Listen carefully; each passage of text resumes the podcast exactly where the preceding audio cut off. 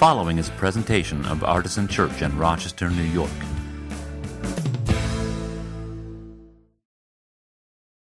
I always think about on Palm Sunday how clueless the crowd was. Do you remember I mentioned that a few minutes ago?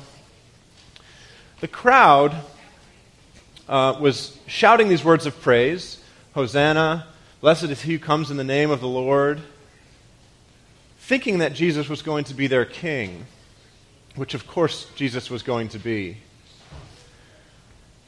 But it's easy to see what happens with the crowd. See, mob mentality is not a good way to worship. Because the mob's intentions turned very quickly in this gospel narrative. And when we get to Good Friday, what you find is the crowd shouting out, Crucify him.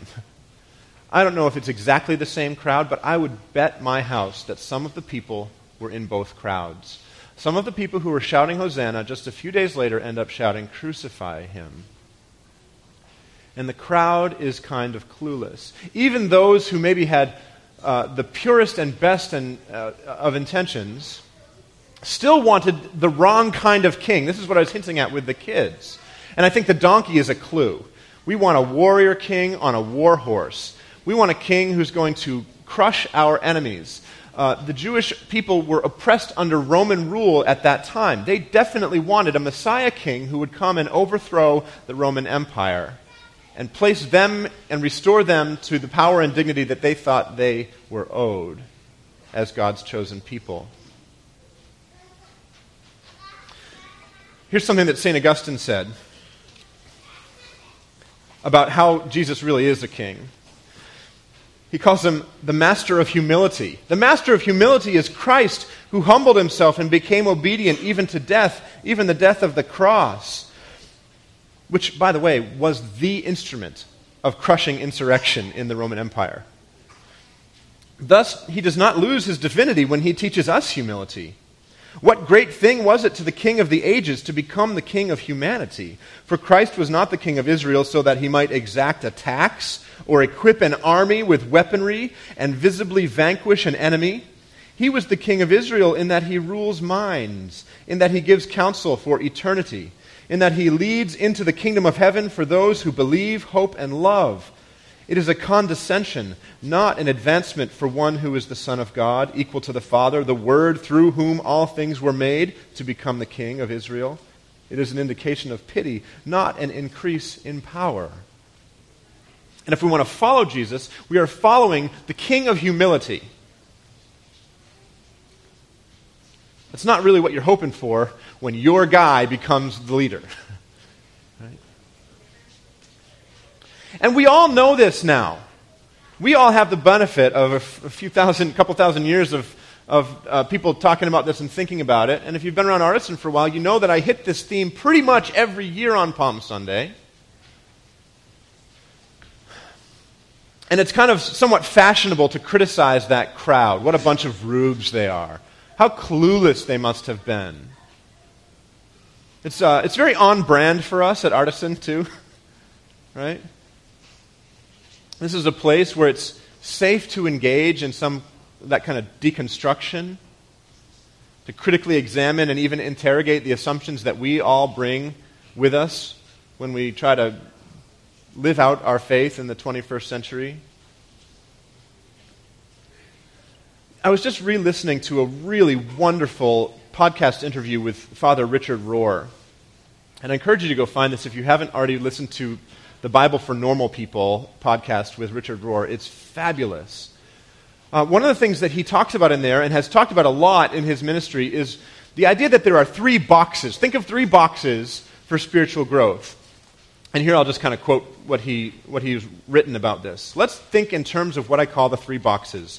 The three boxes are order, disorder, and reorder. The first order, where we all begin, is a necessary first containment. But this structure, this first box, if you will, is dangerous if we stay there too long. It is too small and self serving and must be deconstructed by the trials and vagaries of life. The cross, or disorder. You have to have that second box to deconstruct that first box, in other words. Continuing on, initial order doesn't really know the full picture, but it thinks it does. Only in the final reorder stage can darkness and light coexist. Can paradox be okay? We are finally at home in the only world that ever existed. This is true and contemplative knowing. Here, death is a part of life, failure is a part of victory, and imperfection is included in perfection. Opposites collide and unite. Everything belongs. That's Father Richard Rohr, who is one of the most brilliant thinkers uh, alive today. And I hope he's with us for many more years.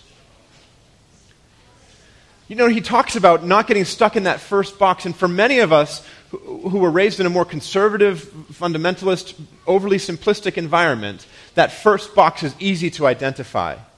Now, the other thing that he says in other places, by the way, is that those of us who have that background in some ways are better off than those who don't if we can get through the process which is very interesting because I think a lot of times we want to reject that first box. We want to think of that first box and as we think of the people in the crowd on Palm Sunday. What a bunch of clueless rubes who didn't get it. And that feels really good. You know what that is? That's sitting in the second box and getting stuck there instead of being stuck in the first box. See, we get stuck in that deconstruction phase because it feels so good. We feel so much more self aware. We feel so much more well informed. And it's very easy for us to say, we are so much better than those people we left behind.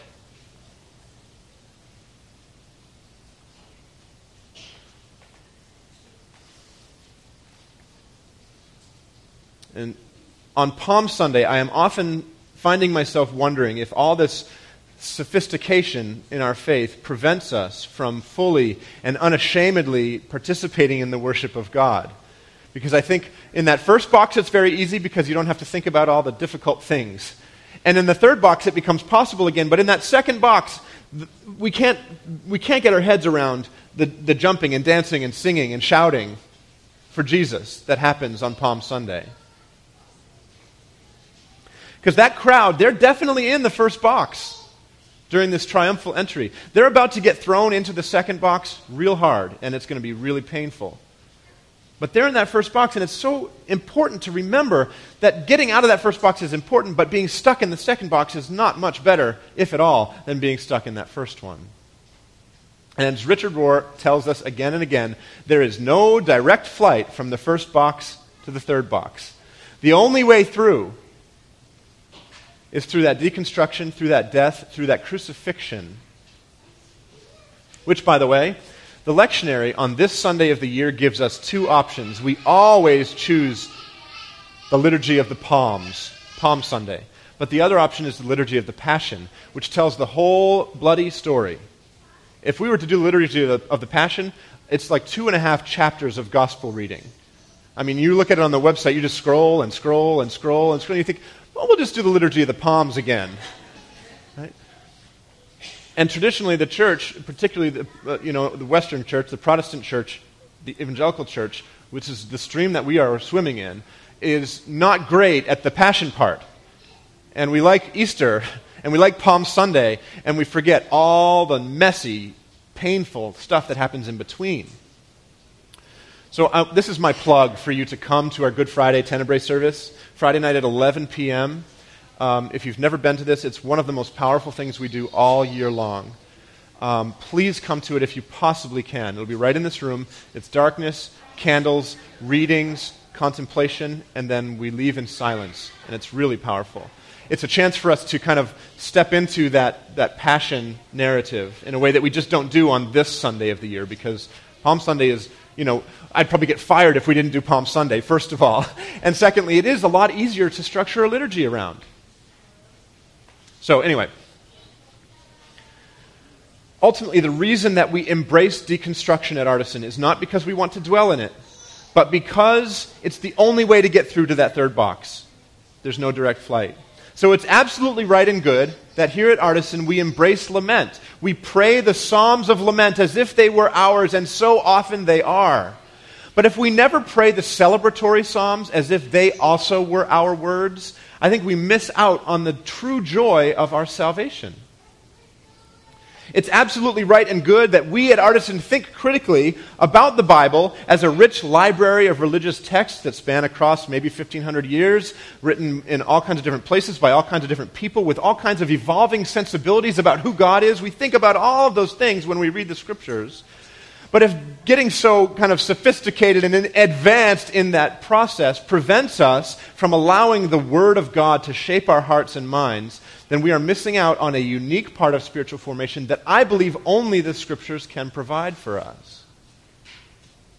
It's absolutely right and good at Artisan that we acknowledge the fickle nature of religious be- belief, especially as it's expressed in large crowds, like the one on Palm Sunday, or the, like the one that dominates most of American culture and politics. But if we're so concerned with getting it right because others are getting it wrong, that we don't dare to jump up and shout our allegiance to Jesus, then I think we run the risk of never allowing God to captivate our hearts and souls and minds in a way that actually results in inner transformation and actually results in the world being transformed by our witness.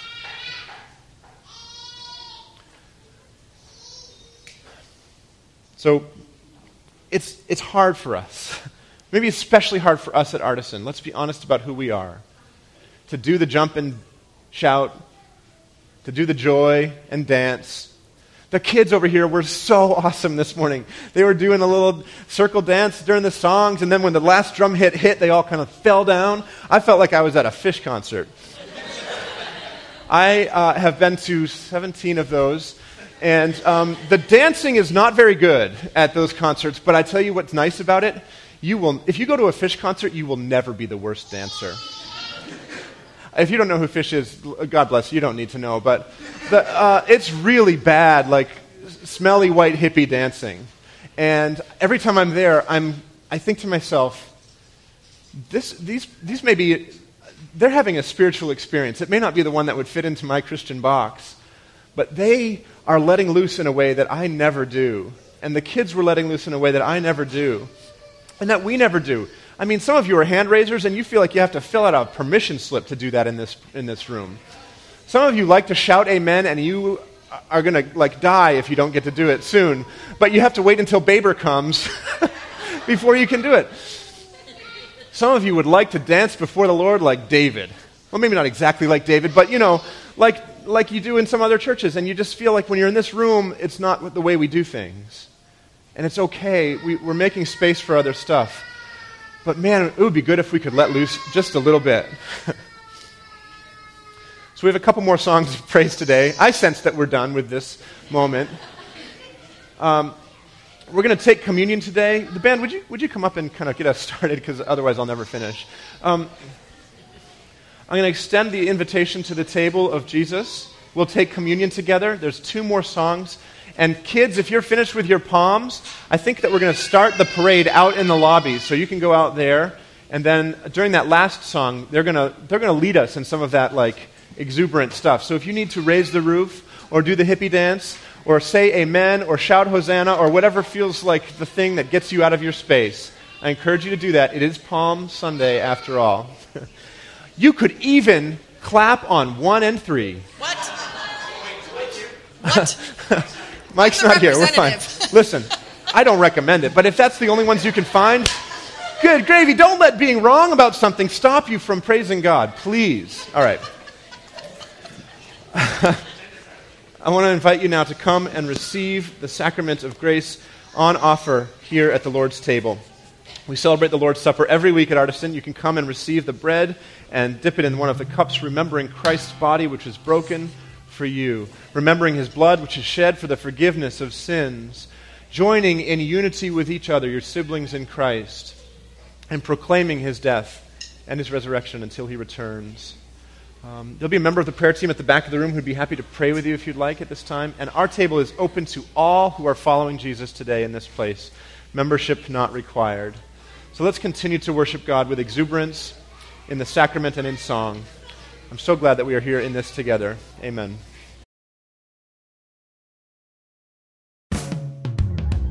For more information, visit us at artisanchurch.com.